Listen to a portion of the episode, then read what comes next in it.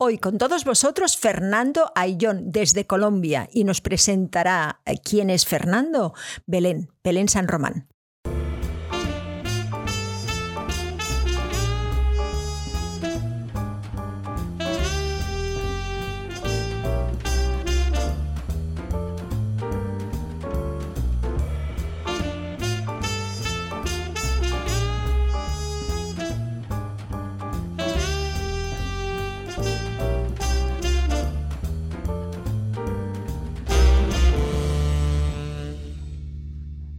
Ah. Pues aquí, aquí tenemos Belén. ¿Cómo estás, Belén? Cuéntanos cosas. Hola, estupendamente. Hoy muy, muy, muy feliz porque es que traemos a un director, productor, guionista, showrunner de, eh, desde Colombia y sobre todo que hace unas películas de comedia que son tan. Es que cuando terminas de ver una película de Fernanda y John, tu cara es esto. sí, sí, sí. Entonces, la verdad es que estoy, estoy muy, muy contenta y muy agradecida de que haya querido venir a este coloquio. A ver, ¿qué os cuento de él? Eh, eh, estudió en San José, California, y desde el 2012 hasta hoy ha rodado 19 películas, o sea, 19 largos. Luego tiene eh, eh, una serie de, de televisión que está ahora mismo en el Amazon Prime que os recomiendo fervientemente porque es divertidísima y también ha hecho dos programas de stand-up. Él está muy relacionado y muy vinculado a, con los actores que hacen stand-up, que, son cómicos de, pues de, con el público, ya sabéis. Un, como tú, Belén, como tú. Sí, como yo, efectivamente. como tú. de hecho, os quería contar por qué he conocido a Fernando. Porque resulta que, bueno, yo sabéis que estoy haciendo mi Agnau y que a mí lo que me gusta es la comedia y lo que quiero trabajar es en comedia y es lo que estoy investigando. Esto ya lo sabéis porque lo he archidicho.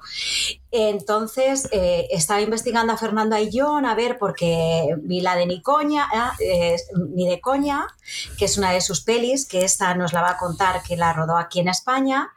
Y, entonces dije, ay, pues mira, escribe y hace un montón de, guiones eh, de comedia. Estaba investigando, investigando y en una de las fotos en las redes sociales le vi con mi amigo Mickey McPhanton.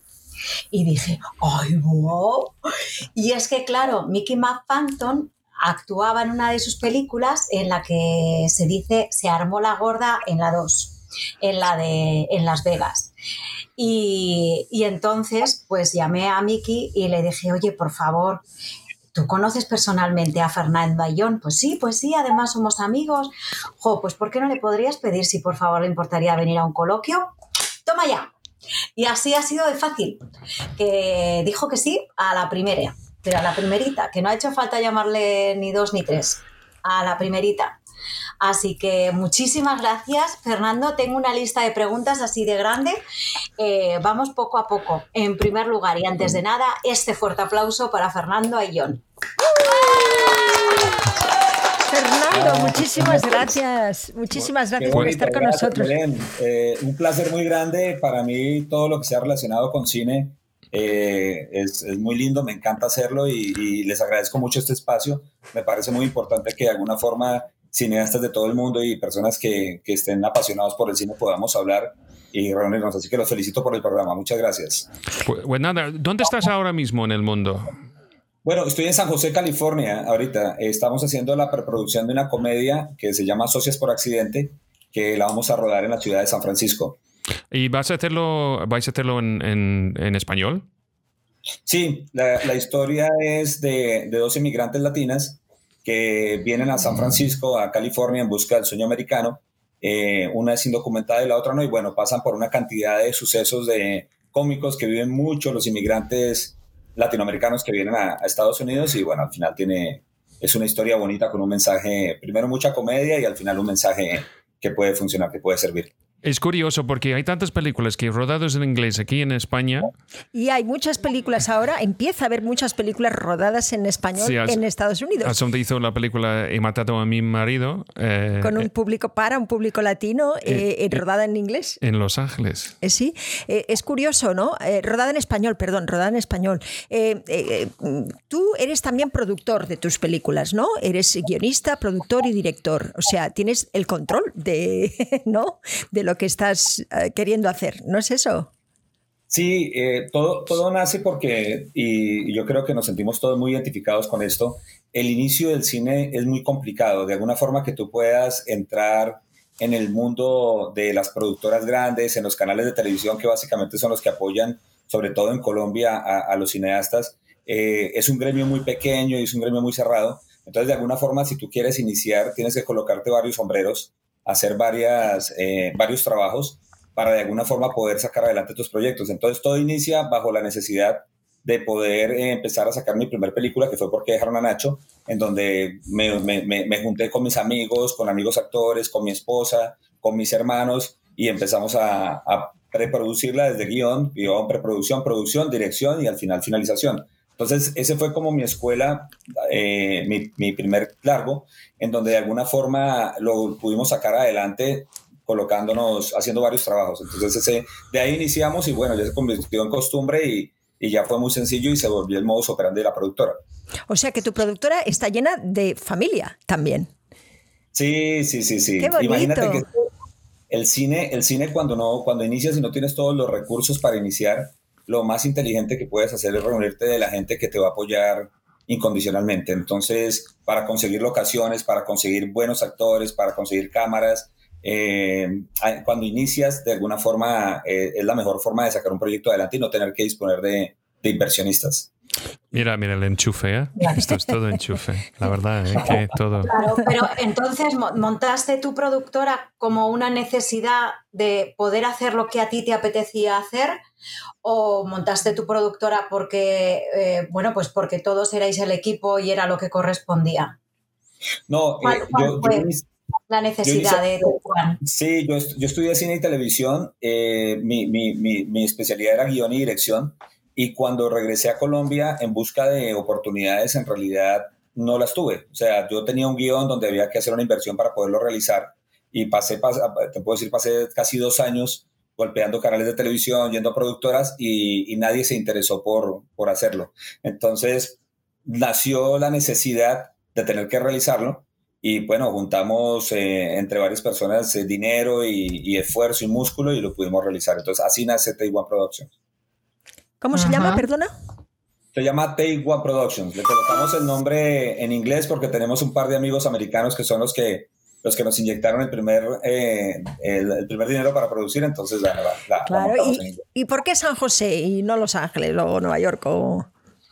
Bueno, inicialmente todo viene porque yo, yo era, eh, jugaba fútbol de, en, mi juventud, en mi colegio. Estudié en el Reyes Católicos, un colegio español en, Colombia, y de ahí tuve la oportunidad de venir becado como jugador de fútbol a, Estados Unidos y tuve la oportunidad de jugar en un equipo en San José, California, que fueron los que me dieron la, la oportunidad, y de ahí pude realizar mis estudios.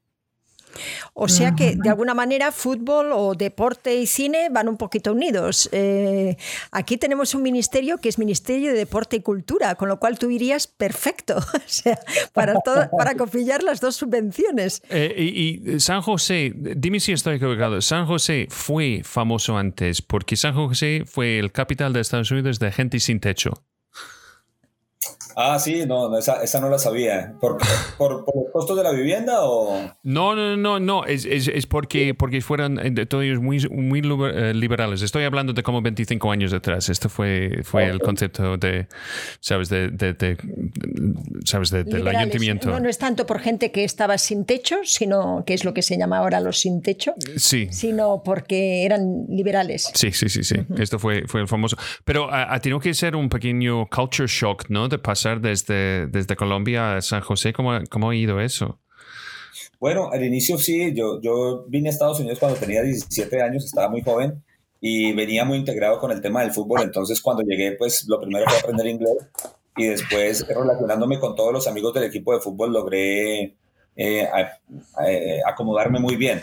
Pero vine muy joven, entonces eso también me ayudó muchísimo, pero sí, fue, fue al inicio un poco un choque cultural un poquito fuerte, pero bueno, poco a poco vas sacando provecho de todo lo que te traen y todo lo que te presentan las oportunidades de las universidades y tal, y ya te adaptas. Entonces, entonces ¿cómo pasaste desde fútbol hasta, hasta cine y dirección y todo eso? Era la pregunta. ¿De dónde venía ese pálpito y ese deseo del cine? ¿Desde dónde, desde dónde de, de atrás?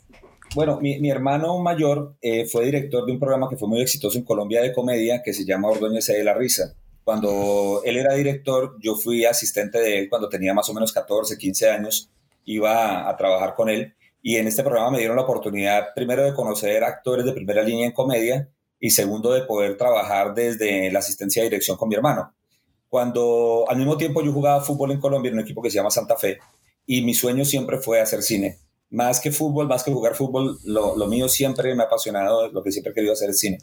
Entonces eh, aprendí con él, con mi hermano, y solicité becas con algunos amigos para ver dónde podía de alguna forma estudiar cine y televisión.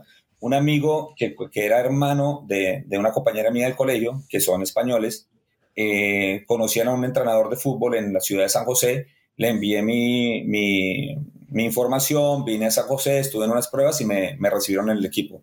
Y ahí en esa universidad empecé a estudiar también cine y televisión. Busqué básicamente universidades donde pudiera jugar fútbol y estudiar cine. Básicamente fue lo, Sabes, normal, como cualquier universidad que hay, fútbol, cine. Eh, como, como, en americanas, americanas. Sí, sí, los americanos. Cuando decimos fútbol, estamos hablando de soccer, ¿no? Sí, estamos hablando. Sí, yo, la gran ironía, yo hice una película que se llama Soccer Dog, ¿sabes? Sobre una, un perro que juega ¿Una comedia? Una comedia, una comedia entre comillas, que, que, juega fútbol, soccer. Y estaba todo ambientado en Escocia, pero lo hicimos en Palos Verdes, ¿sabes? Decimos en Palos Verdes, en, en Los Ángeles, ¿sabes? Yo creo que Escocia nunca ha visto tanto sol en su vida. Tú estabas jugando como Beckham, ¿no? Sí, más como un Beckham escocés, como el único escocés de todo el, todo el elenco, ¿sabes? Pero que, que, yo recuerdo es que todos los jugadores fueron colombianos, mexicanos, ¿sabes? jugadores increíbles y porque eh, tenemos que confesar que no hay talento nato en, en Estados Unidos sobre soccer. Sabes que no hay. Pero entonces esto es, yo tengo que confesar algo.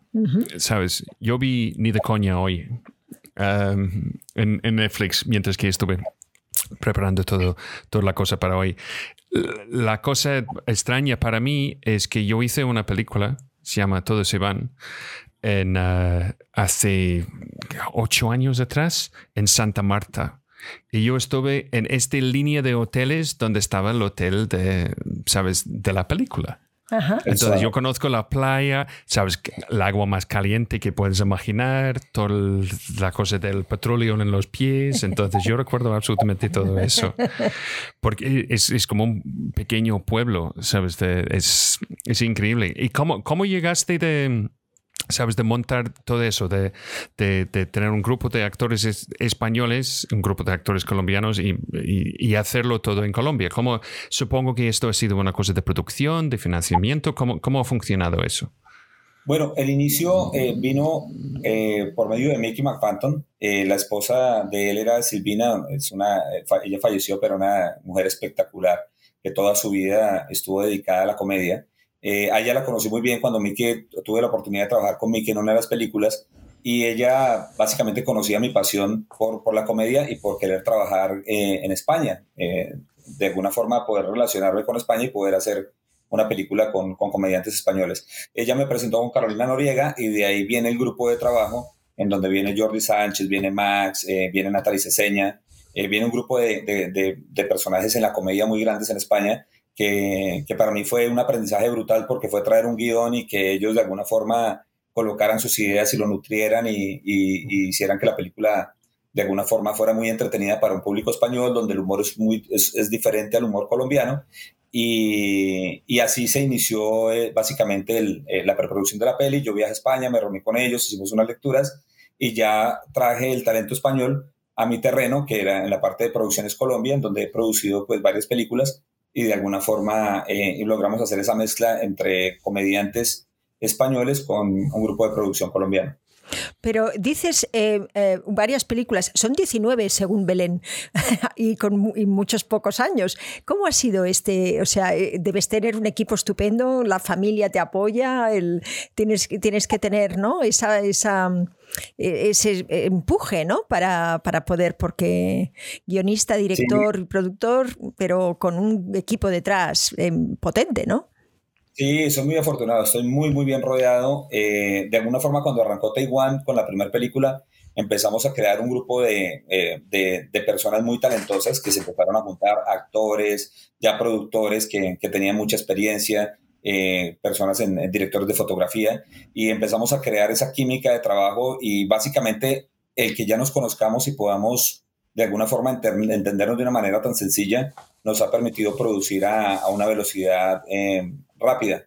Entonces hemos, de, alguna forma hicimos una buena relación entre la parte de producción, la parte de exhibición con Cine Colombia y, y con, otro, o con otros distribuidoras como IP y empezamos básicamente a generar contenidos y, hacer como una maquinita de cine, un trabajo ya, ya muy puntual, donde todos saben qué tenemos que hacer y donde se repite y se repite la historia. ¿Cuántos días fue el rodaje de Ni de Coña? Bueno, en total fueron 16 días, fue un rodaje muy rápido. Eh, estuvimos rodando la mayoría de días en Santa Marta, como tú lo mencionas, y rodamos una parte en Bogotá.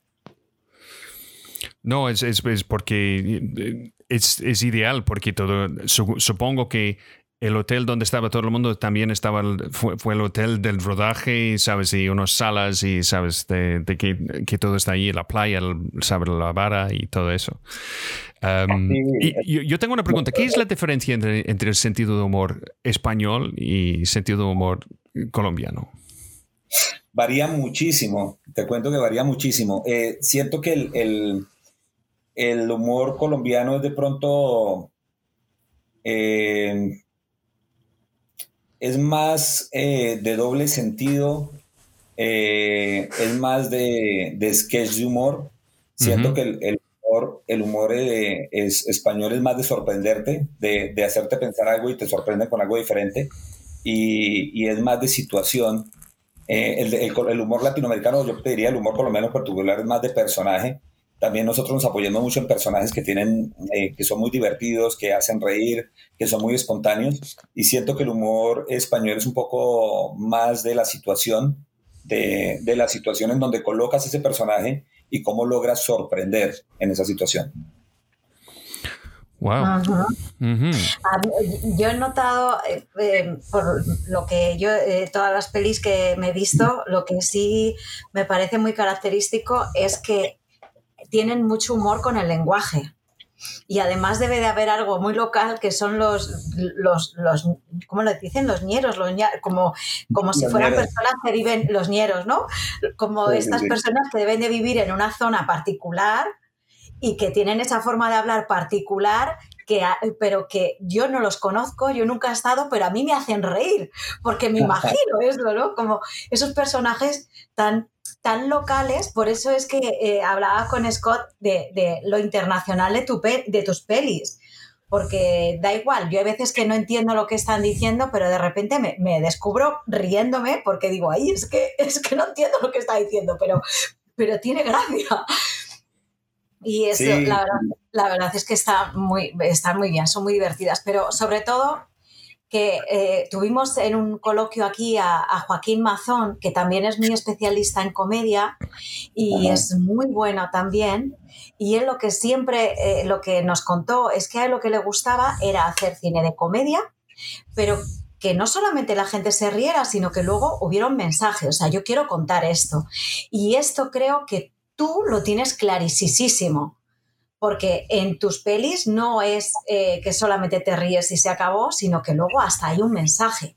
E incluso en algunas hay mensaje hasta de texto de las familias, ¿no? Cuando le decías, esto va dedicado a las familias que hacen lo posible por, estar unidas, ¿no? Y em, no sé, eh, bueno, felicidades, que ya está. pero, yo, yo tengo una pregunta y es, eh, guionista, productor, director y creativo en general, ¿cuáles de esas facetas profesionales son las que te hacen sentir más feliz contigo mismo? ¿O que menos quebradero de cabeza o que más sencillo crees que haces? Me, encanta la parte de, la parte de dirección. Es, muy bonita porque no, yo tengo de alguna forma un concepto en mi cabeza de cómo voy a desarrollar la escena pero cuando tú te juntas con comediantes o con actores que tienen esa capacidad creativa tan grande, como el caso de Jordi Sánchez, de Natalie Ceseña, de Carolina Noriega, de Max Mariejes, Goyo Jiménez, JJ Vaquero, en el caso de Nidecoña, que en Colombia estamos hablando de Ricardo Quevedo, Liz Pereira, Iván Marín, que son actores de comedia creativos geniales. Cuando vas a desarrollar una escena y la planteas con ellos y haces básicamente el blocking de la escena, y, ellos empiezan a aportar y empiezan a aportar y ves como tu idea que era algo pequeño empieza a crecer y a crecer y a crecer. Es muy emocionante porque, porque básicamente te estás, digámoslo así, robando un poquito de la creatividad de todos para que lo que tú tenías inicialmente pensado lo pudieras construir de una manera mucho más grande. Y yo disfruto mucho ese proceso porque es un proceso creativo en donde básicamente estoy aprendiendo y estoy viendo para, para, para dónde va la película y cómo está creciendo. Para tu, para, mm, de tu producción, eh, mm, esta España, eh, bueno, en realidad era una productora que es la tuya, que es, es, de Colombia. ¿Has hecho más coproducciones o alguna otra coproducción? ¿Has rodado en otros países? Sí, hemos rodado una película que la rodamos en Francia, eh, en Italia y en España, que se llama No andaba muerto, estaba de parranda. y, y he rodado una película en Las Vegas que se llama Se nos armó la gorda al doble y una en San Francisco que se llama Se nos armó la gorda, que fue la, la primera parte de Se nos armó la gorda al doble. Eh, ha sido básicamente los países que he rodado, aunque la mayoría de las producciones eh, son en Colombia. ¿Qué, qué, son los, las diferencias más grandes para alguien que está, que puede ser que está produciendo cine en España o Colombia? ¿Sabes? La diferencia de hacerlo en Estados Unidos, en, en San Francisco, como estás a punto de hacer, o, o Las Vegas. ¿Qué son las cosas que has notado más diferentes? Es, es lo, lo, lo, más complicado acá son los costos. O sea, cuando tú ruedas en Colombia en comparación a, a, Estados Unidos, pues, los costos sencillamente se te triplican. Pero en, en, cuanto a la parte creativa y de rodaje, de alguna forma que tú traigas a los actores a un terreno que no es el de ellos y les des, por ejemplo, ambientes como los de Las Vegas o los ambientes como San Francisco, eh, ayuda a que creativamente empiecen a generar ideas y empiecen a crecer a nivel eh, digámoslo, a nivel de comedia.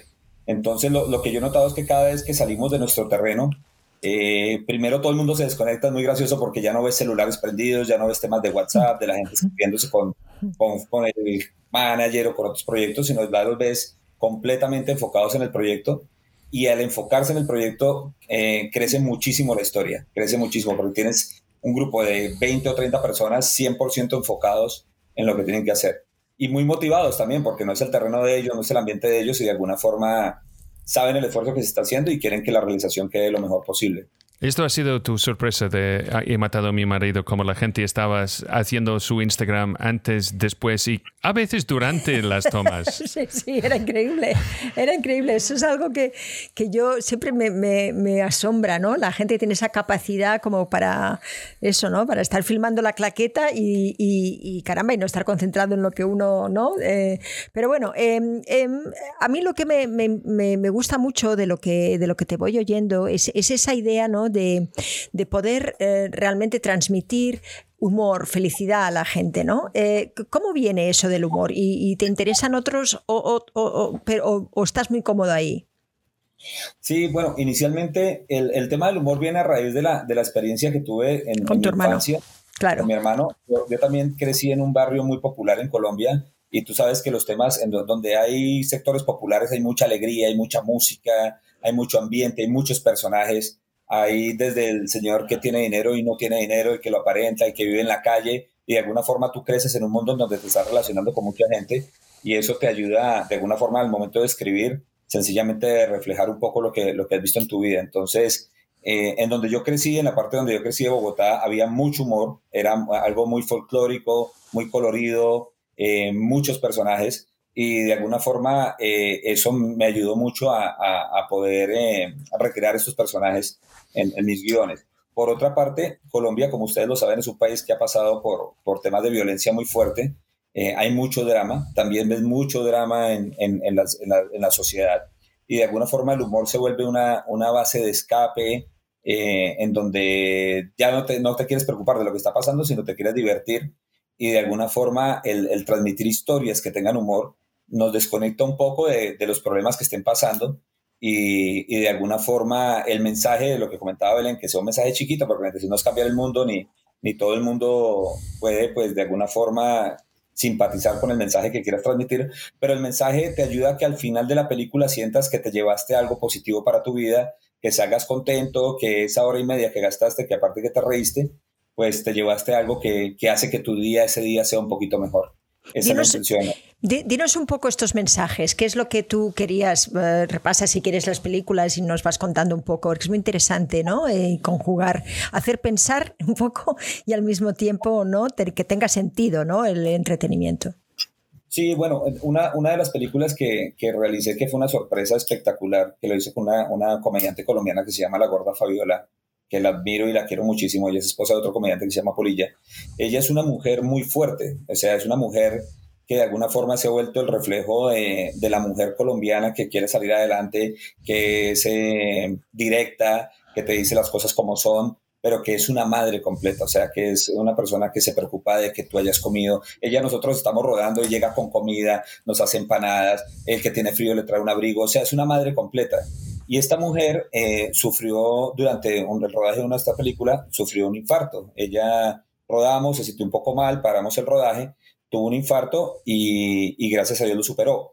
Se paralizó el país completamente con el infarto de ella. La gente ama a la gorda Fabiola, sabe quién es ella. Y afortunadamente salió muy bien de su infarto y terminó la película.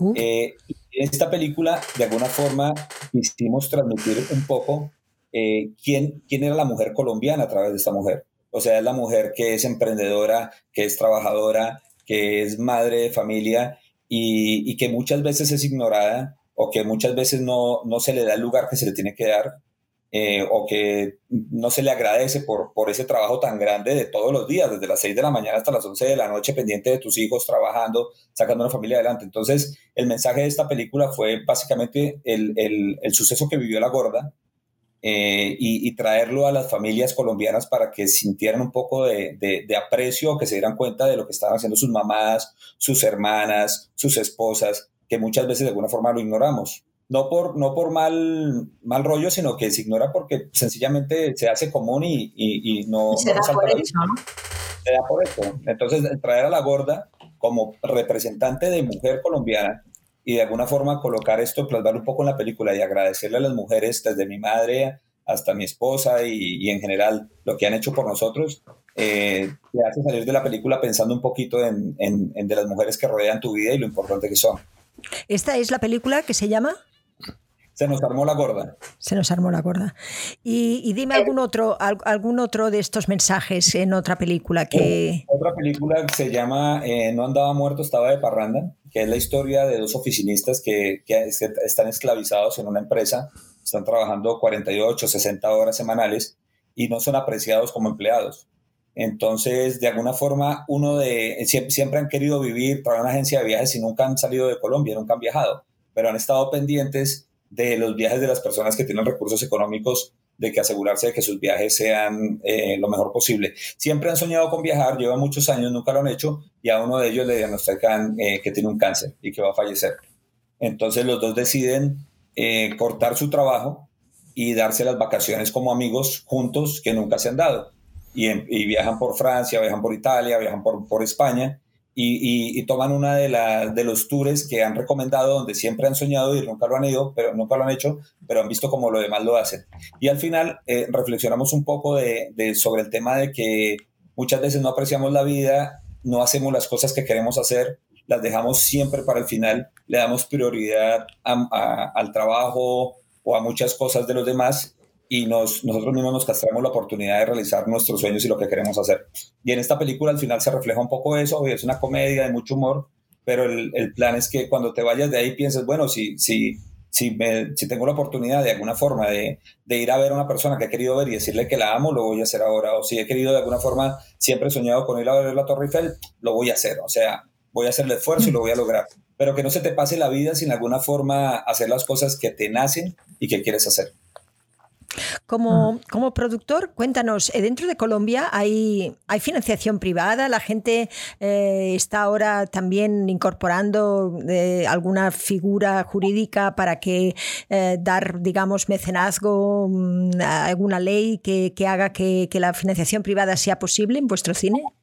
Sí, Colombia, Colombia, yo estoy muy agradecido con, con el Ministerio colombiano y, y con el trabajo que hace por imágenes eh, son, son entidades que, que, se han encargado por medio del Ministerio de Cultura y, y, el gobierno de recaudar fondos para que se, se, genere una ley de cine que de alguna forma tanto la inversión colombiana como la inversión extranjera tenga eh, motivaciones para, para, realizar producciones en Colombia. Nosotros tenemos dos tipos de, de, de medios para realizar producciones en Colombia. Una es como tú lo mencionas, que es por bonos tributarios, que es básicamente las personas que inviertan en el país o colombianos que inviertan en producciones tienen una excepción de impuestos en sus empresas, entonces eso motiva al sector privado a, apoyar el cine y de alguna forma recibir un beneficio. Y tenemos unos estímulos que son estímulos de concurso y estímulos automáticos, que es donde tú envías tus guiones al Ministerio de Cultura, son evaluados por un grupo de personas, ellos dan prioridad a los guiones de las personas que no tienen la capacidad de, de producir de manera comercial para dar los incentivos de, financiación. Y hay otro sector que es el sector de estímulos automáticos, que es para personas como nosotros que realizamos producciones y una vez la producción sale en las pantallas de cine, recibe un recaudo de acuerdo a la cantidad de espectadores que vayan a verla. Eh, con ciertos límites, obviamente, eh, es, es, es, un fondo que de alguna forma te ayuda a la promoción de las películas, que cuando no tienes un canal de televisión se vuelve muy costoso y muy difícil que la gente sepa de tu película. Y, y en Colombia ahorita hay un apoyo muy grande por la cultura y hay un apoyo muy grande por el cine. Eh, ahora que estás diciendo proimágenes, me estoy acordando, claro, de Claudia Triana de Vargas, que es la persona que desde hace años ¿no? está dentro de proimágenes luchando por el cine colombiano con, muchísimo, uh, con muchísima dedicación y con, vamos, y yo creo que le tendréis que poner algún día un, una estatua en algún sitio porque representa vuestro cine ¿no? y lo hace muy bien y se mueve muchísimo. ¿no? Esta incorporación de, de, de estas mujeres dentro del cine, que también las he visto mucho porque hay productoras, hay, ¿no? E, es un país donde las mujeres juegan realmente en, sitios de poder, ¿no? Em, eh, nosotros es, em, primero han sido el club de los hombres, ¿no? Y ahora poco a poco, ¿no? La moda va haciendo que realmente las mujeres estén ahí, ¿no? ¿Y qué es lo que tú piensas que, realmente ha hecho mejor Claudia? Me digo a Claudia porque es alguien que conozco, es alguien que lucha por todos igual y que, y que realmente pues quiere que, ese cine colombiano esté en la boca y en la mente de, todos, ¿no?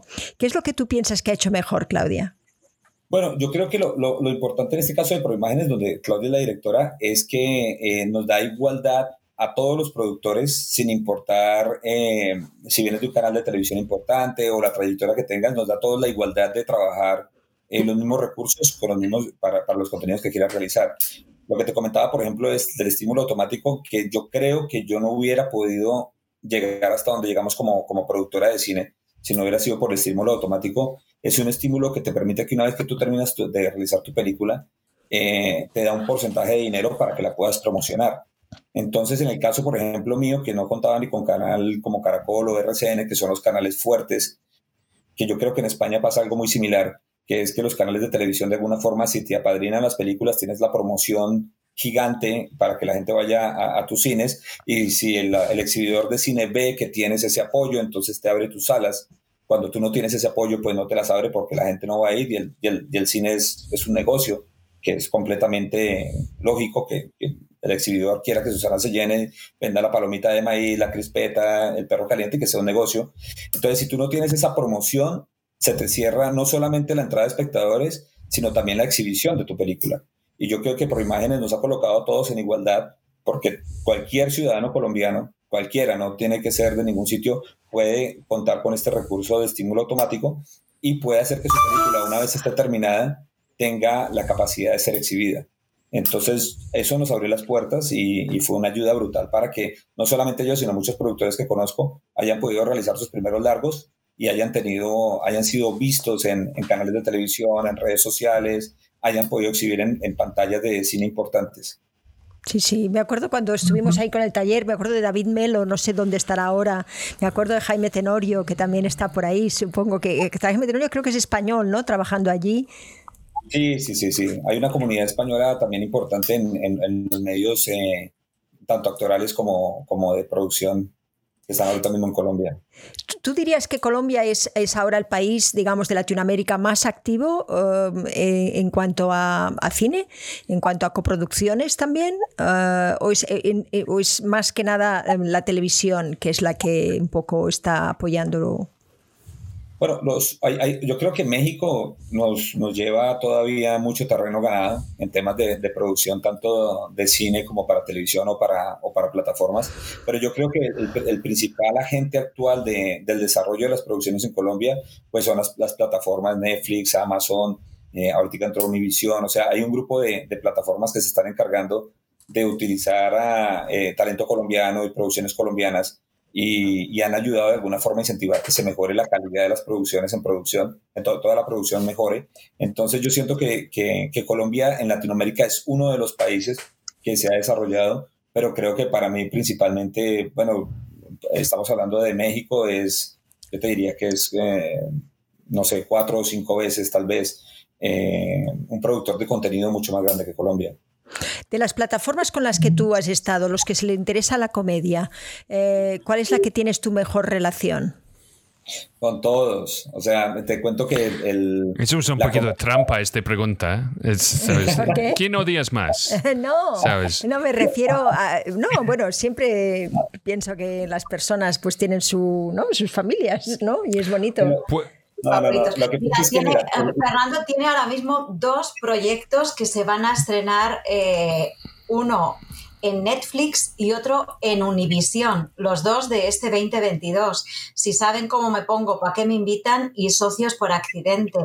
Y, eh, luego tiene, tiene eh, en, Amazon, en Netflix, quiero decir que es como mucho trabajo por muchos sitios dispersos, ¿no? Sí, sí, por ejemplo. Pero, pero, déjame hablar, déjame ver, a ver, a ver. No, tenemos con Amazon última hora, pero yo, yo, creo, yo creo que más, más que, que la relación con las plataformas, yo creo que es la comedia. O sea, la comedia te abre muchísimas puertas. Y, digamos que en el tema del cine, eh, ahí tienes muchos detractores cuando haces comedia, muchísimos, porque de alguna forma el séptimo arte es visto de, de, una forma un poco más independiente, más de nicho, o sea, tiene, tiene una cultura diferente a lo que es la comedia. La comedia es muy popular y puedes llegar a ser muy comercial. Pero yo creo que de alguna forma eh, la comedia se encarga de que las personas entren a las plataformas, de que las personas vean los proyectos, de que las plataformas se hagan más visibles. Entonces yo creo que más de mi relación con las plataformas, que con las cuales me llevo muy bien, yo creo que es una relación de las plataformas con la comedia, que es la que abre puertas. Los stand-up comedy son brutales, o sea, eh, tú pones un stand-up comedy en, Colombia, alguien como Ricardo Quevedo, Luis Pereira eh, o Iván Marín, y, y, son los número uno que lo, lo, ve todo el mundo. Entonces yo creo que es, es, la, es más la plataforma la que de alguna forma tiene una relación espectacular con, con la comedia. Oye, Fernando, yo, tengo una pregunta porque has hablado de, de la Guarda Fiorella, es que si no se me va a olvidar. Has hablado de ella y de Polilla y la sensación es de que están improvisando en las películas. O sea, de, ¿esto es así o no hay improvisación, no hay nada de improvisación entre ellos dos? La, o sea, nosotros cuando rodamos, eh, antes de rodar ensayamos y en ese ensayo se improvisa mucho. Y lo que nos gusta lo dejamos, estamos todos de acuerdo, lo dejamos y ya cuando vamos a rodar mantenemos por lo general siempre los mismos chistes porque pues eh, la mayoría de películas la rodamos a una cámara entonces, cuando haces tus retomas, te quieres asegurar de que tu plano general y tus planos cerrados coincidan perfectamente.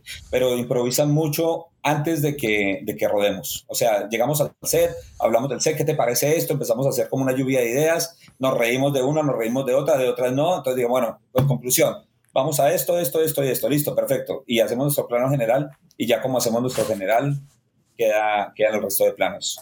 Se hacen los cortos, ajá.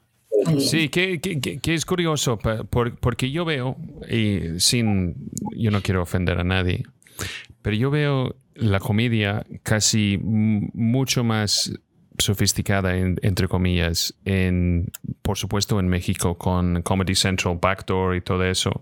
En Brasil, que yo no recuerdo cómo se llama, porque está en portugués y no recuerdo cosas en portugués nunca, pero hay un nivel de sofisticación que es, mucho más influido, yo creo que por, por la tradición nueva de los últimos 20 años de comedia que encuentras en Estados Unidos.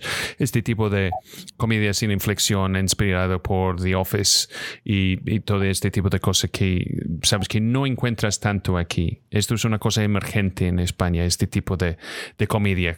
Sí, es mitad drama, mitad, mitad tragedia, mitad comedia. Y esto es, es, curioso porque, sabes, del sabor británico es que parece una cosa de donde estuvimos hace bastante tiempo atrás. No es decir que es mejor o peor, es, es distinto. Y pues es, es, una sorpresa para mí porque yo veo más en común con comedia, por ejemplo, mexicano. Eh, yo no puedo hablar de colombiano, pero yo, yo pasé como cuatro semanas en una habitación de hotel en, en, Colombia, esto es cierto, en el mismo sitio. entonces, ¿cómo, ¿cómo, lo ves, sabes, de, de, la actitud que tiene el actor colombiano cómico con el actor español cómico? ¿Ves una, un enfrentamiento distinto? No, yo creo que, lo que tú mencionas ni siquiera lo, yo, a mi punto de vista, ni siquiera lo pudiéramos basar en, países. O sea, se vuelve incluso al nivel que en Colombia hay, muy, hay, muchos sectores que les gusta diferente estilo de humor. Y de acuerdo incluso a las ciudades. Si tú te vas, por ejemplo, a la parte, a la parte caribe colombiana, encuentras un humor mucho más basado en el personaje, eh, más escatológico, un humor eh, más popular, digámoslo así si en Colombia, que es un país que de alguna forma está sectorizado por, por, áreas populares y, áreas no tan populares, eh, notas una diferencia muy grande entre las cosas de las que se ríe una parte, y me voy a Bogotá, que es una ciudad. En Bogotá, un sector de, la ciudad con lo que se ríe otro sector. Eh, yo creo que más que, que, a nivel, y te hablo solamente por ahora de Colombia, a nivel de decir Colombia como país, el humor va enfocado a, un cierto grupo que le gusta o lo más popular o un humor de pronto, como tú lo mencionas, el humor inglés, que, que, las situaciones son un poco diferentes. Eh, y en relación a España, yo creo que de alguna forma se parece mucho a lo latinoamericano. Bueno, venimos de España. ¿En, en, qué sentido? En que también yo, yo, siento que en España, y lo ves con los stand-up comedies, ves unos stand-up comedies que de alguna forma son mucho más populares y ves algunos otros que van enfocados a un sector eh, digamos, más refinado o más, más con un humor diferente. Entonces, yo creo que varía más que todo es en, en, los que crean el humor y a qué público se lo quieren dirigir. Es curioso porque casi en el resto del mundo se llama stand-up, pero en España se llama monologuistas.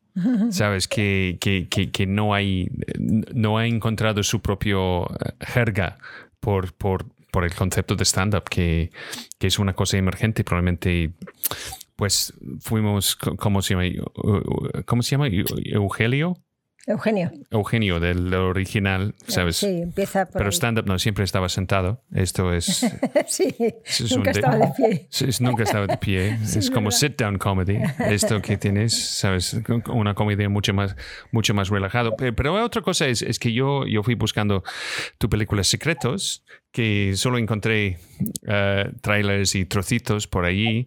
Entonces, ¿cómo saltas de secretos a esta comedia que ahora estás haciendo? Porque secretos, para los que no saben, secretos es un, es un, un thriller supernatural psicológico, como puedo decir.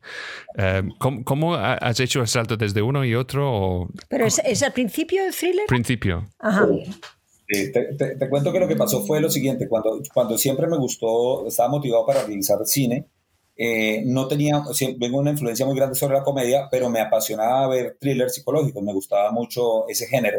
Entonces, cuando hice Por qué dejaron a Nacho, que fue mi primer comedia, eh, vi la experiencia de hacer comedia y tal, pero se me hizo muy similar a lo que ya había realizado en los años donde había trabajado en televisión y quise experimentar con secretos, que dije, bueno, vamos a lanzarnos en algo de thriller, vamos a ver cómo funciona, si le gusta al público colombiano y, hice la película, fue un, guion donde tuve la ayuda de varios eh, eh, guionistas colombianos que me echaron una mano para realizarlo y sacamos esta película.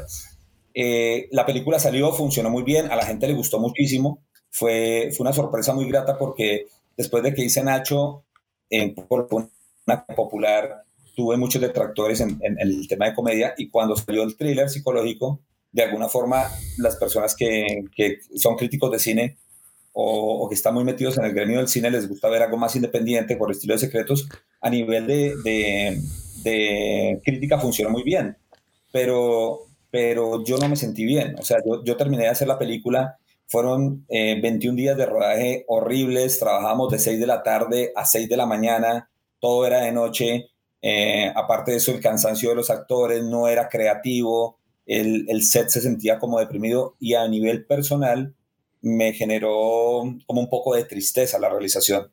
Entonces, cuando tuve la oportunidad de terminar el, eh, Secretos, me di cuenta que yo quería hacer comedia. O sea, dije, no, el thriller me encanta verlo, pero la hora de la realización, de que yo dedique mi vida a realizar thrillers, siento que voy a andar deprimido por la vida. Entonces. Es, curioso. Yo creo que los, los, críticos quieren que el público sufre, ¿sabes? Sí, sí, sí, A mí me pasa exactamente lo mismo, es verdad. ¿eh? Es que no vives igual cuando estás haciendo comedia que cuando estás haciendo un drama. O sea, te lo llevas a tu casa inevitablemente. Es algo que aunque te quieras despojar, se queda un pequeño pozo ahí. Oye, tengo otra pregunta, porque eh, eh, tú tienes como una familia con la que siempre has trabajado, muchos actores que son siempre los mismos en tus películas, ¿no? Aunque bueno, van cambiando, van moviéndose, pero tienes un, grupo, un equipo que son los que eh, son reiterativamente aparecen. la pregunta es, ¿tienes este equipo? Entiendo que es porque la gente con la que te gusta trabajar y con la que estás a gusto o porque son los mejores que consideras en, en tu país. Bueno, yo, yo por, por dos motivos. Yo crecí con ellos. Cuando yo regreso a Colombia y empiezo a trabajar, eh, básicamente todo el tema de humor, crecimos juntos en, en, la realización de las películas y aprendí muchos de ellos en tema de humor. Eh, lo otro es porque son parte del, del equipo de trabajo en, en, la parte creativa. Incluso hay películas donde ellos no actúan, que revisamos los guiones, los leemos y me aportan muchísimo, me dan mucho. Entonces son parte como de la familia de la productora. No, yo te diría que, es, que yo soy parte de la productora, soy, soy pues el gerente, pero tengo alrededor mío una familia completa que todo el tiempo están pendientes de mis estrenos. Pasa algo muy curioso, yo estreno una película, digamos, donde no está Ricardo Quevedo, no están Liz, que son uno de los actores, de los comediantes principales, pero ellos tienen un fuerte grupo de personas que lo siguen en redes sociales y ellos meten mi película en sus redes sociales, así ellos no participen. O sea, somos un grupo de familia que estamos creciendo juntos, por eso siempre trabajo con ellos. Y la tercera es que ellos se han vuelto a nivel de, de como actores, comediantes grandísimos, o sea, ellos están todo el tiempo viajando por Colombia, probando material, viendo qué está pasando en cada ciudad y de alguna forma todos los aportes que traen para, para enriquecer los guiones son gigantes, así que, que aparte de eso están en Netflix, los llaman de todo sitio, eh, son muy buenos, entonces para mí es una fortuna tener la, la, oportunidad de trabajar con ellos. Y después nos juntamos con talento nuevo, que digamos cuando salen personajes nuevos que podemos eh, ver que, que, lo pueden realizar personas talentosas, ahí hacemos castings, miramos qué comediantes, hay muchos comediantes que no son conocidos pero son muy buenos, los traemos a las películas y de alguna forma intentamos que la película sea, primero enriquecer el personaje y que la película sea una catapulta para que ellos puedan tener más, más imagen. ¿Tienes, ¿Cómo ¿tienes un... esos castings? Sí. No, no, no, misma, misma pregunta. Eh, básicamente es, ¿qué, qué, qué es tu, sí, tu filosofía, tu proceso de casting, cómo es? Porque yo siempre digo a, a, los actores que tienen que hacer un casting para comedia, yo siempre digo, es muy fácil, solo tienes que ser divertido, y ya está. ¿Sabes? Esto es, esto es porque en Estados Unidos, cuando tienes una comedia, la gente llega desde, el, por un lado, el mundo de stand-up o el mundo de improvisación. ¿Sabes? Eh, improvisación cómica. Entonces, para, para, para ti, Fernando, ¿tienes un, un filosofía, un, un, una manera de acercarte al, a este gran trauma para todos los actores? Sí, bueno, nosotros lo hacemos muy cómodo y nos divertimos mucho haciéndolo. Eh, generalmente intentamos traer a la persona a una zona de confort porque los castings siempre intimidan muchísimo a los actores. Es como tienes cuatro personas que te están mirando a ver qué error cometes y, y, y muchas veces tienes grandes actores que son terribles haciendo casting. Entonces lo que intentamos nosotros siempre es de alguna forma que sea divertido, que la persona llegue, se siente en confianza, hablamos un poco, le planteamos la escena, siempre le colocamos un partner eh, que trabaje con ellos, que tenga mucha comedia, para que de alguna forma lo ayude a crecer. Ensayamos y una vez ensayamos realizamos eh, la grabación.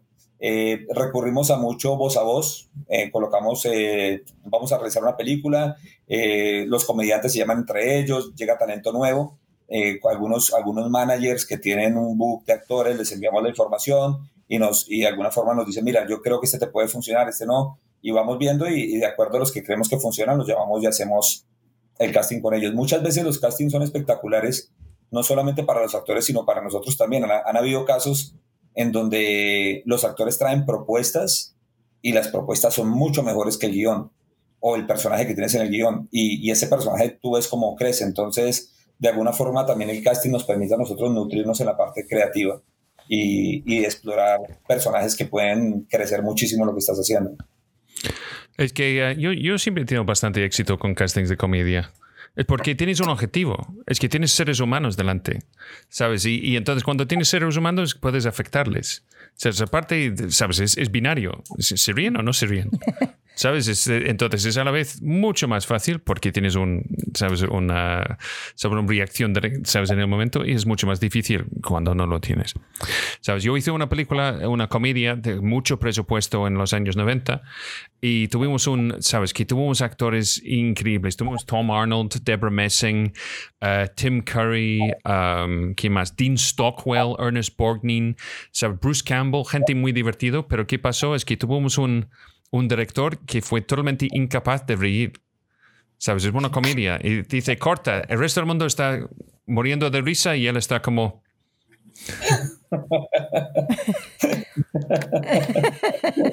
Eso es terrible. Yo me acuerdo también que en mi comedia eh, me animaba muchísimo mi director, eh, Lupini, ¿no? que es un neoyorquino eh, español también, de madre española, siempre, siempre se reía conmigo y digo, bueno, menos mal, ¿no? Porque, bueno, cuando tienes un material que realmente está bien, pues claro, ahí pues puedes hacer mucho, ¿no? Pero, pero realmente, si no tienes... ¿Ha de ti? no, no, este, conmigo, conmigo. Oh, contigo. Estamos interpretando algo. ah, pues No, e, es, es, estupendo porque la comedia es verdad que te alegra la vida, ¿no? Y que, y que, y que es algo que, que yo creo que podemos dar mucho a los demás, ¿no? Eh, Pero esto es que me toca, toca los, las cosas, vamos a decirlo, me toca los huevos. Eh, ¿Por qué la comedia está considerada como algo menor? Donde realmente es uno de los pocos tipos de, ¿sabes?, géneros donde funciona o no funciona. Sí, sí. ¿Sabes? Y entonces está considerado como algo que no es profundo, pero realmente tenemos comedias que son muy profundos, que tenemos eh, La vida de Brian, ¿sabes? Que es una película muy profunda. E, esto es mi pregunta para ti. ¿Qué son como películas de referencia de comedia para ti? que, que, tú o maestros, gente que con la que te guste. Bueno, a mí me encantan las, las películas de Judd Apatow eh, el, Virgen a los 40 años, me parece que es una película que, lo que te digo, el, humor mío es muy comercial, pero me hace reír. Es que yo siento que el, tema de la comedia, y eso lo, está, lo que comentaba Scott es cierto, eh, se vuelve muy fácil porque tú haces una película y la, la proyectas. Si la gente se ríe, es buena. Si la gente no se ríe, yo siento que no es buena. O sea, la intención de la comedia es reír. Entonces, Jude Apatow es uno de los, de los directores que me hace reír. Hay una película que se llama Click, que es con Adam Sandler, que me encanta porque me divierte mucho, me río mucho y al final me gusta porque tiene un mensaje que es muy bonito también sobre, sobre la trayectoria del paso de la vida. Eh, ahí eh, yo creo que el, cine americano tiene una influencia muy grande, primero porque estudié acá en Estados Unidos y segundo me relaciono, me identifico muy bien con, con ese cine de sketch, que la función real es puntualmente hacerte reír. Entonces, ¿Tú, tú, ¿tú sabes la historia de cómo vendieron el proyecto del Virgen de los 40? No, no, no. Es que Steve Carell em, se acercó a Judd Apatow y dice, dijo él, yo tengo una idea para, para una película. ¿Qué es? Pues es un tipo que tiene 40 años y todavía es virgen. Y Judd Apatow dijo, vale, voy al estudio a hacer un pitch. Y ya está. Y ya está. Es que ni más, ni más ni menos. ¿Sabes? Esto fue casi todo. Pero, ¿sabes? Virgen de las 40 es una, es una tormenta perfecta de talentos acercando y cruzando y, ¿sabes? En el mismo momento que tienes Steve Carell, que es un genio de la improvisación, que ha llegado desde hacer el Daily Show y todo eso. Que tienes Seth Rogen, que ha llegado desde el otro proyecto con, con Judd Apatow, eh, eh, de, ¿cómo se llama? Freaks and Geeks, ¿sabes? Y también que tienes, um, ¿cómo se llama esto? Um, Jane Marsh, ¿sabes? Que es, es un genio es que yo he tenido el placer porque cuando vivimos en Los Ángeles tuvimos el mismo representante para locuciones y cosas así. Tuve el placer de pasar un rato a veces con Jim y, nunca he conocido a alguien más divertido. más divertido que ella. Esta gente que te calles y ríes y esto es. te calles para que... ¿Sabes? Y esto. Y, y, y entonces que, que, tienes en esta película es, es, es, este Elizabeth Banks que hace un pequeño personaje pero es, es, genial, es, es genial. Y además que tienes Paul Rudd sabes que nunca se envieje se envejece. Sí, tampoco, ¿sabes? Entonces, es, este tipo de cosas, porque yo, yo creo que a veces que pasa es en otros sitios que puede ser en Reino Unido o Estados Unidos, que tenemos un gran legado ¿sabes? O herencia de comedia de antes, ¿sabes? Que la gente en otros sitios tiene que ir, ir buscándolo. Claro. ¿Cuántos, ¿En cuántos idiomas has hecho reír? ¿En español? ¿En inglés? Y ya, yo creo que ya en español y en inglés. El, pues básicamente todo lo que he escrito y lo que he realizado. Y Ñero. Ah, Ñero también. es el que más se ríen en el idioma popular colombiano. ¿Se llama Ñero? Ñero, sí. Oh, okay. Ñero. Ñero. dicen que en pues, donde crecí yo dicen que todos tenemos algo de ñero y es el ñero es básicamente el lenguaje de la calle, el, el que te rompe todas las reglas de, del español, del castellano y, y como nos entendemos sin que nadie más nos entienda, porque son básicamente palabras que crecen popularmente, son muy populares. Es que fui yo pensando que los colombianos hablan un, un castellano súper, súper limpio e entendible. Probablemente esto es como hablan conmigo. claro. Es que es un país cojonudo, aparte de cuando, cuando conducen, mira, yo tengo que decir esto a toda Colombia. Cuando pasas otro coche, utiliza otro carril, no lo mismo carril. ¿Vale? Es una experiencia, es una experiencia brutal. Pero la gente pasa en el mismo carril. Estás, es como... Ah, los coches son como dos tíos pasando en un bar. perdona, perdón, ¡Opa! ¿Sabes? Impresionante. Te aferras, a la, vida con las nalgas, porque cuando estás pasando y vos venir de otro carro, aprietas las nalgas es esto. Y pasas. O sea que esto es puede espectacular. Y, es gratis. y esto puede explicar el glúteo colombiano, que yo he visto bastante en tu película. Ni de coña. claro. ejercicio, tu buen ejercicio. ¿Qué es, lo que, ¿Qué es lo que te gustaría hacer realmente en este proyecto que, que tú tienes ahora, que, está, que es en San José? Supongo que, bueno, es, es, es lo primero que quieres hacer, pero eh, ¿qué es esa segunda película? ¿Qué es lo que mm, te gustaría? seguir siempre con la comedia, veo, ¿no? Pero... Mm, hacer una versión de Solares de Tarkovsky, pero en plan comedia colombiana, esto lo merece. ¿eh? Cada vez un cineasta dice esta película. Como cuál es el reto profesional más grande, ¿no? Sí, fíjate, estoy muy agradecido con, con España. Eh, primero porque amo España, por, por, lo que te comentaba que vengo de herencias. Mi papá era eh, andaluz, era español, y crecí en un colegio como el Reyes Católicos, que era un colegio de españoles en Colombia, y mi amor por España es espectacular. Para mí, el, el, el sentimiento que tuve cuando realicé Ni de Coña y ver que la gente se reía de algo que había escrito eh, obviamente con ayuda de, de, varios talentos españoles y que funcionó y que a la gente le gustó y que fue número uno en una plataforma como Netflix por, por una semana larga, eh, para mí fue una experiencia, un logro tanto a nivel sentimental, llamar a tu familia en España, en Andalucía, decir, mira, acabo primo, acabo de ver tu película, estaba en tal teatro, estaba en el otro, nos hemos reído. Entonces, es, yo creo que alguna forma ese reconocimiento y ese, ese trabajo de, de poder entrar a un, nuevo país y poder de alguna forma lograr que, se cumpla el objetivo de hacerlo reír, para mí es espectacular, sencillamente espectacular. Entonces, para mí un reto espectacular sería poder empezar nuevamente a, generar guiones, a trabajar en España y empezar a realizar producto para, para el, público español. ¿Conoces aquí a productores que, que, mm, estén haciendo un poquito, que quieren hacer esto también? Sí, sí, he tenido la oportunidad de conocer varios, varios productores españoles en España, lo que te comentaba, es espectacular. El, talento que hay en España a nivel de comedia es grandísimo. Eh, los comediantes. Entonces estoy, estoy muy bien relacionado eh, con, con, creativos españoles y talento español para, para poder realizar. Tengo un distribuidor ya, hay una casa que se encarga de la distribución. O sea, el camino está abierto, ya, ya lo importante es de alguna forma tener la oportunidad de empezar a realizar y, y poder seguir mi trayectoria tanto en Colombia como en España. ¿Con quién has trabajado de distribuidor? Estoy trabajando con Alpha, Alpha Pictures.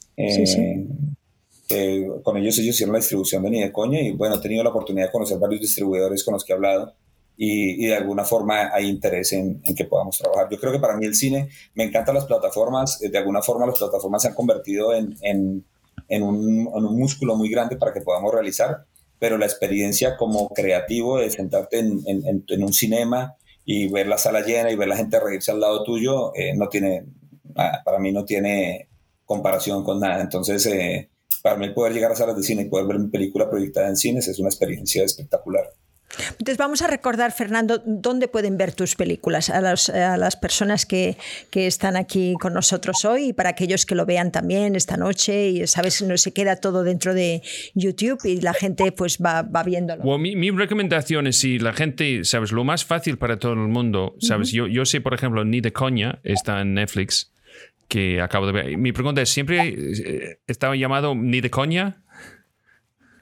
Bueno, Ni de Coña es, es una película que viene de un, eh, de, making of que hice de, una película colombiana que se llamaba eh, Si saben cómo pongo para que, se para que me invitan.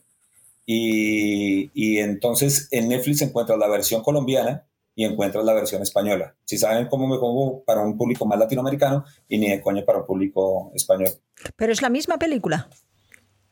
Eh, no, son dos actores, son, es, es una completamente hecha con comediantes colombianos y la otra es con comediantes españoles. Cambia el guion completamente porque es un humor distinto. Entonces, si de pronto quieres ver la diferencia que hay puntual entre humor colombiano y, y lo que realizamos para humor español, puedes ver, puedes ver si saben cómo me pongo para que me invitan o ni de coña. Que a ver, si, saben cómo me pongo, a ver. ¿Para qué me invitan? ¿Para qué si saben cómo me pongo, ¿para qué me invitan? es que los títulos de las películas además son... Claro, ya te hacen sonreír. Bueno, seguro que ya en YouTube hay alguien haciendo un análisis un lado u otro lado o sea, es como sí. Oye, en Amazon está la serie Última Hora, que es sobre unos periodistas que, y la verdad es que está súper divertida. Y además la, la ves de, del tirón, vamos, que, que bueno, pues como todas las series ahora, ¿no? Que nos las tragamos así en modo bulimia pero entretiene mucho. Eso está muy bien. Vamos a la segunda parte. Ahorita en julio rodamos la segunda parte de Última Hora también en para Amazon. Ay, qué bien. Ay, qué bien. ¿Cómo se llama? Última, última hora más. ¿Y la secuela? Eh, no, es la segunda, eh, la, es una serie, es un serie de seis ah, capítulos. Ah, vale, vale, perdón, perdón. La segunda temporada. Y es que última hora es porque son las noticias, es un telediario y se llama última hora porque realmente lo que están ah, haciendo es importando la noticia de última hora. Y ese es el motivo, de, claro, del tema. Y luego también en Amazon Prime podemos ver stand-up comedy, y, y, eso también es muy divertido. las ideas de, de, una película, ¿no? De, de, las películas, supongo que vienen de muchos lados distintos, pero eh, ¿qué, es lo que a ti te, te gusta más? ¿Que, ¿Que, alguien te cuente una historia y te, te parezca que, que, se te ocurra a ti? Que, mm, ¿cómo, ¿Cómo funciona eh, esa primera chispa?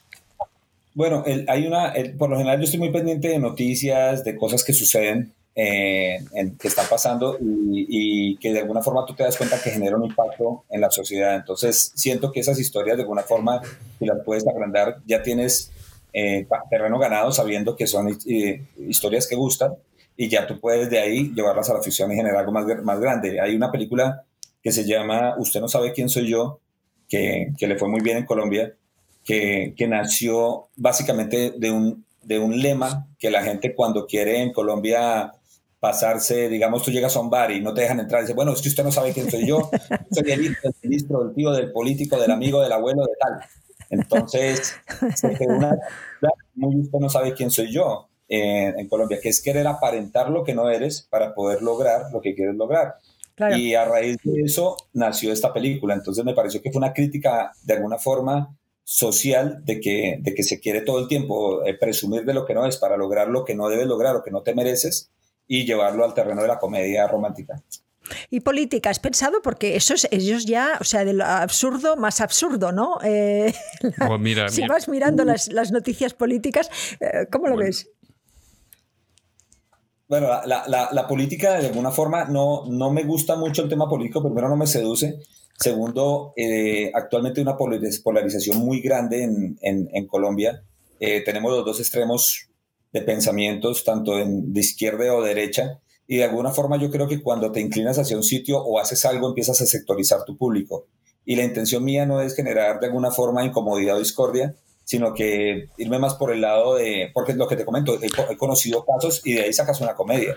Mira, Fernando, yo, yo tengo el truco sobre la política es que no pasa nada si todos son gilipollas. Porque realmente son. Por esto, esto es lo interesante, por ejemplo, con un, programa como VIP. No sé si has visto VIP eh, en HBO. Lo recomiendo totalmente porque su proceso, como funciona con los, los guiones, son geniales, pero hacen un ensayo bastante profundo.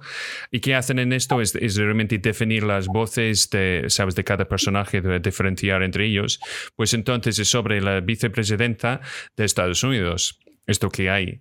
Entonces es casi igual si son demócratas republicanos, es igual, porque es, el, es la corrupción del poder y el cinismo que encuentras en absolutamente todos los lados y el egoísmo. Y recomiendo porque probablemente es lo mejor personaje escrito para actor o actriz en la historia de televisión. Es impresionante. Con Julia Louis, uh, uh, Dreyfus.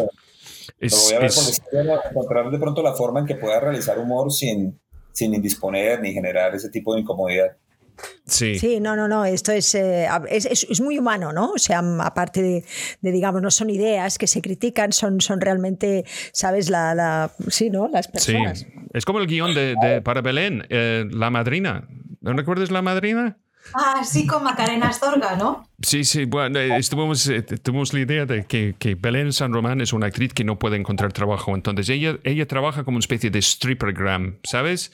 Pero se encuentra por accidente en la casa de, de, unos mafiosos, narcotraficantes, no sé qué, y su llegada está en exactamente el mismo momento que ellos están esperando la madrina de toda la organización y asuman que ella es la madrina. Ella sigue con su rollo pensando que es una cosa extraña que tiene que hacer desde el, el padrino y entonces, sabes, ellos están totalmente convertidos en, devotos a ella. Y hasta el, momento, hasta el momento que ella nota, Dios mío, pienso que realmente yo soy la jefe de todos estos mafiosos Latin Kings de toda la vida. No, entonces, esto es la madrina.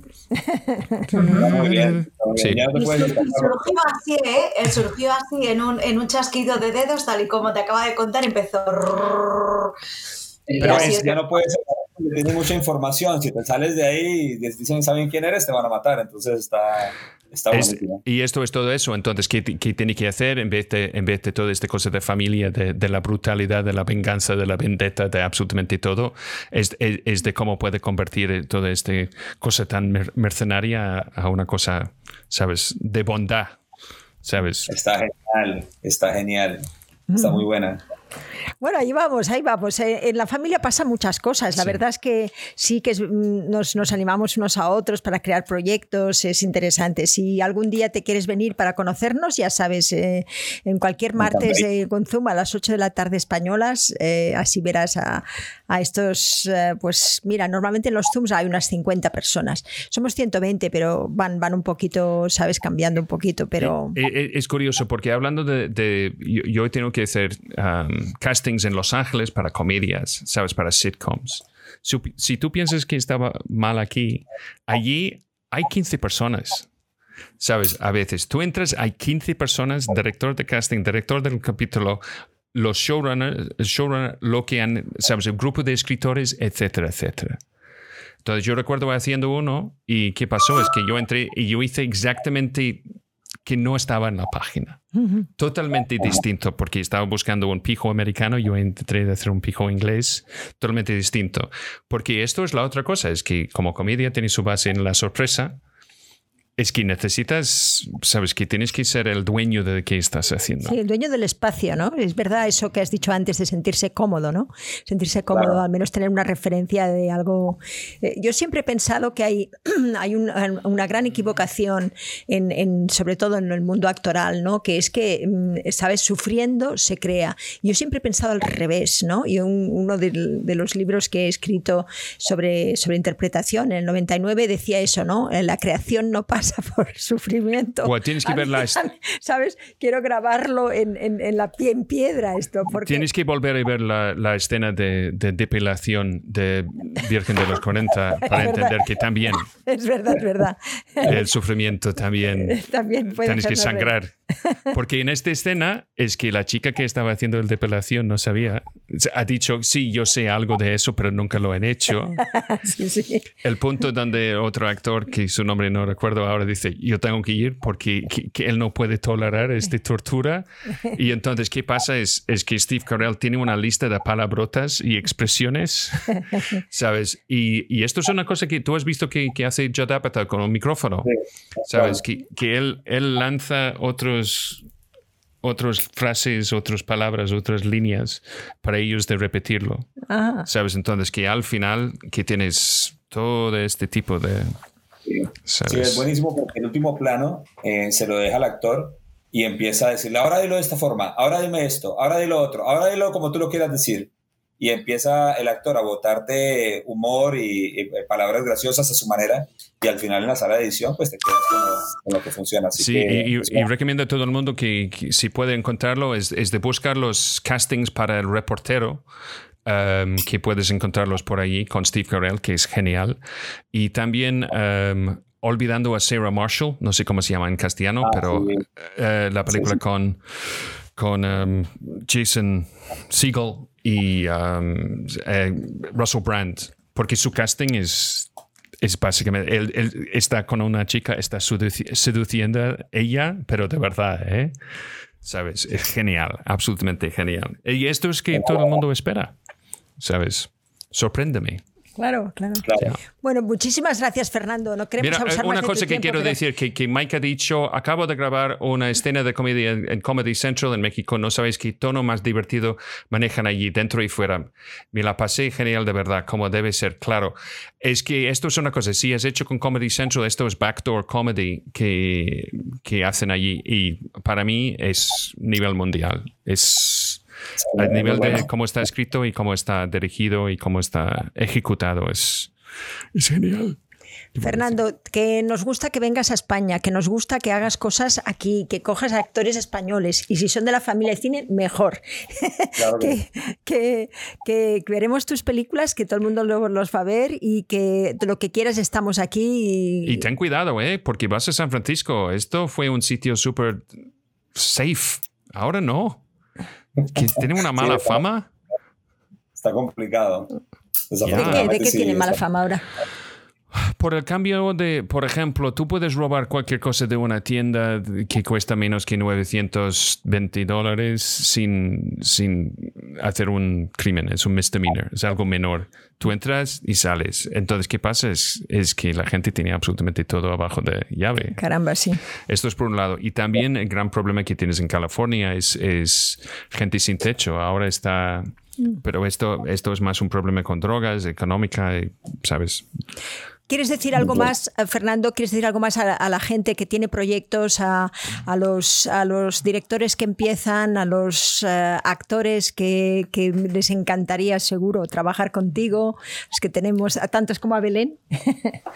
No, yo solo, solo un mensaje que de pronto me, me, lo dieron a mí cuando inicié y me sirvió muchísimo, es que no, no hay que esperar, o sea, no hay que esperar a que te llamen de una productora, no hay que esperar a que un canal de televisión te abra la puerta eh, si tú eres creativo y quieres crear, eh, desde un teléfono puedes empezar a hacer cosas. Y, todo eso que vas haciendo se suma y va sumando y va sumando para que llegue el momento en que hagas tu, tu primer largo y sea espectacular, porque toda la experiencia la vas adquiriendo sencillamente en el set de rodaje.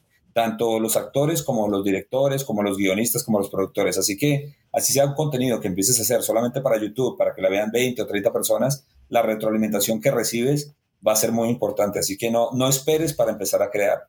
Eh, no, no, hoy por hoy no hay excusas.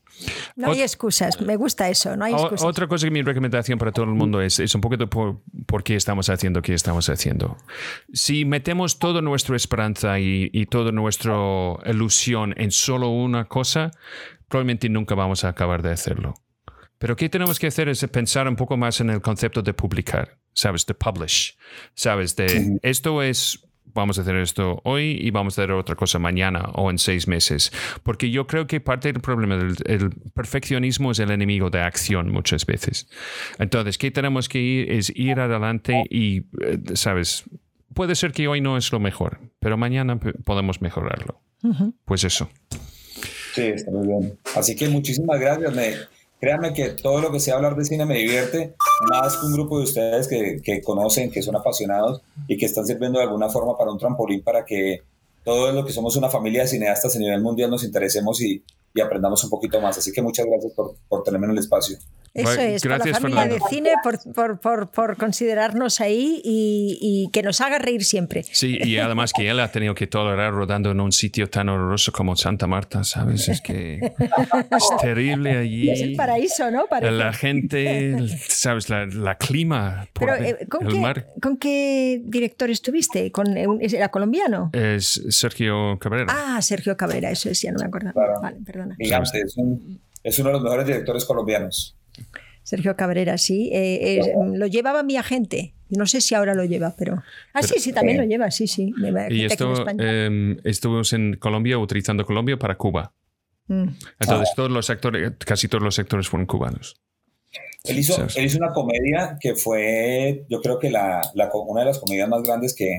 Él fue un pionero en la comedia, con una comedia que hizo que se llama La Estrategia del Caracol. Sí.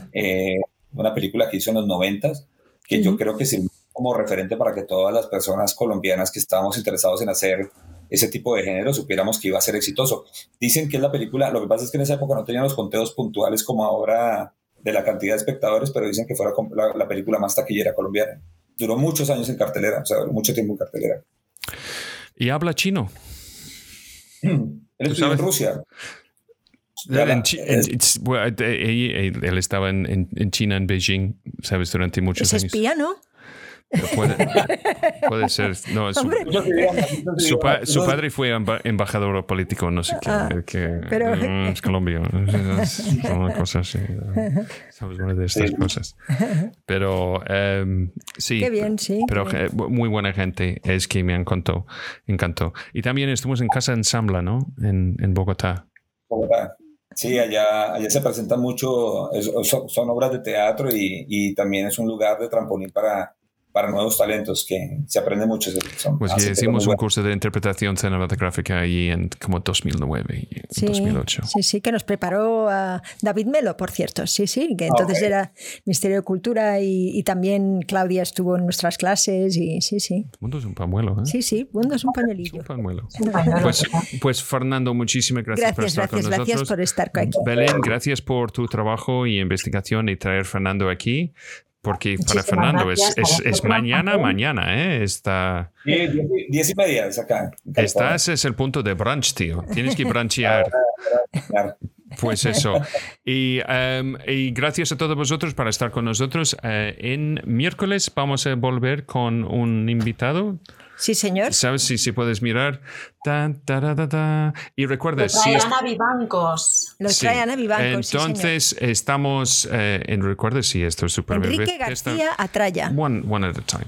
Entonces, si estás con en YouTube, recuerda de seguir, suscribir al canal, toca la campanita y buscar por los, las listas de reproducción, porque todo está por ahí. ¿Y quién tenemos? Enrique García Atraya. Lo trae Ana Vivancos, que es una, una actriz que desde Murcia, ¿no? Desde Murcia. Actriz sí. murciana y que todavía está recuperando de su boda en, Exacto, en Ibiza. que se casó, sí. El domingo pasado. Eh, sí, pero el tono de su voz en el audio que ha dejado, yo no, sé si recuerda el nombre de su marido. Esto... No, sí, no sabemos si es el de su marido. Es que estaba como, es que estamos, estoy loco, ¿sabes? Totalmente. Bueno, muchas gracias por estar ahí, a vosotros, por siempre estar pendientes, por preguntar, por revisar y, y muchas gracias a todos. Sí, y recuerdes, eh, vamos a tener un pequeño after show ahora, pero en miércoles. Más. Y mejor. Gracias.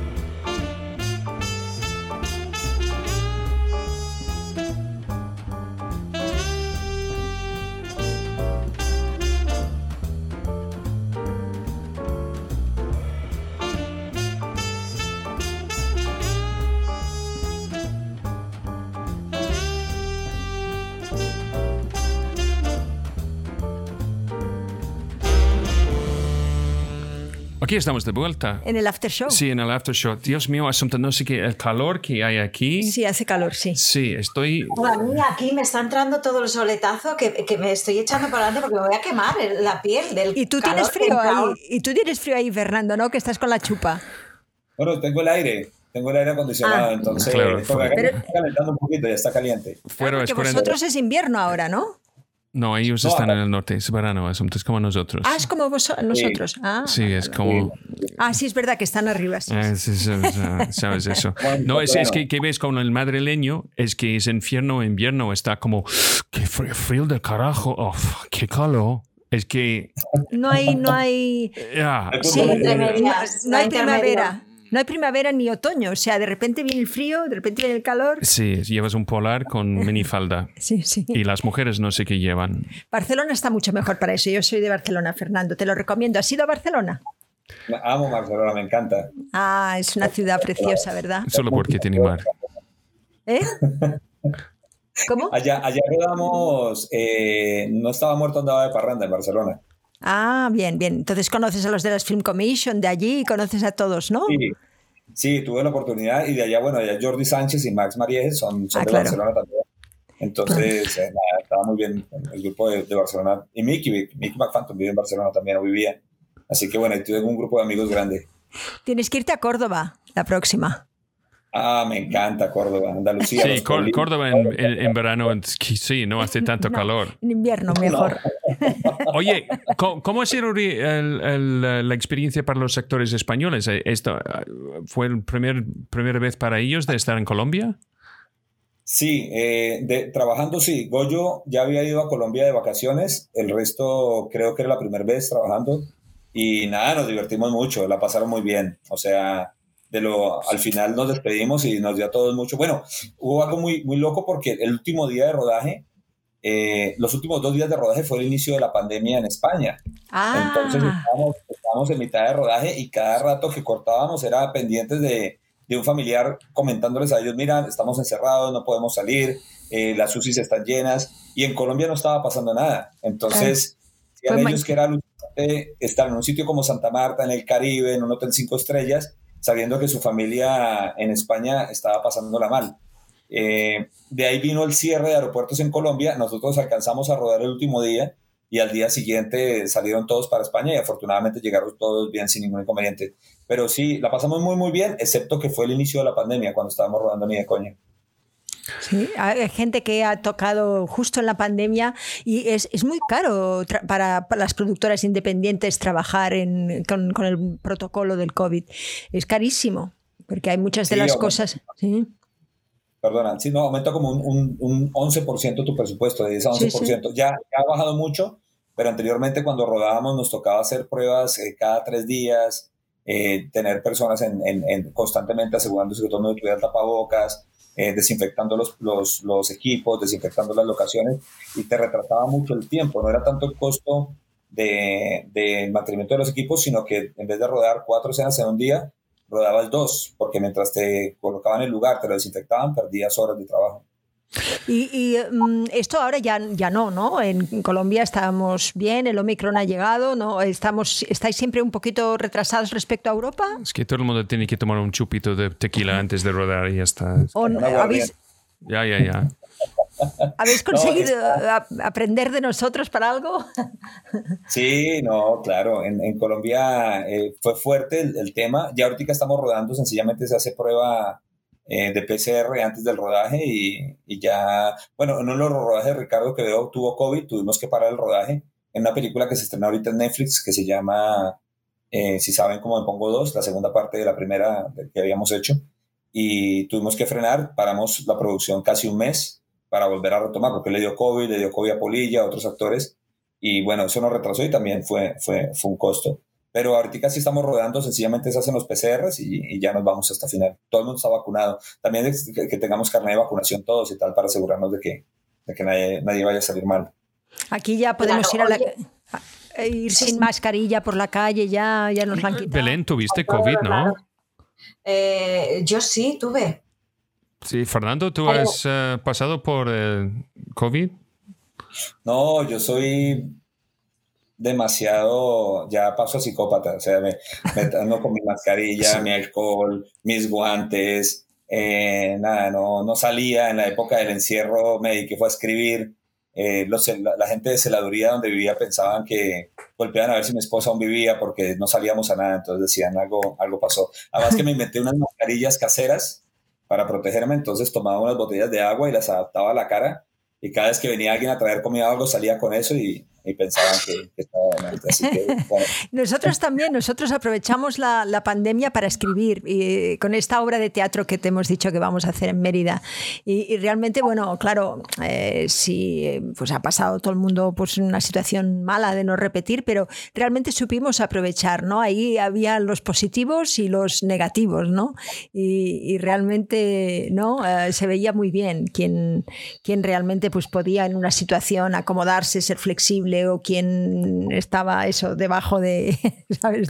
Eh, yo, yo, quiero quitar este, este hábito malo de salir de casa solo una vez cada dos semanas, si puedo. Sí, a eso se nos ha quedado, porque claro, como hemos empezado con estos directos, entonces eh, tenemos mucho, mucho trabajo en casa y ahora salimos mucho menos que antes.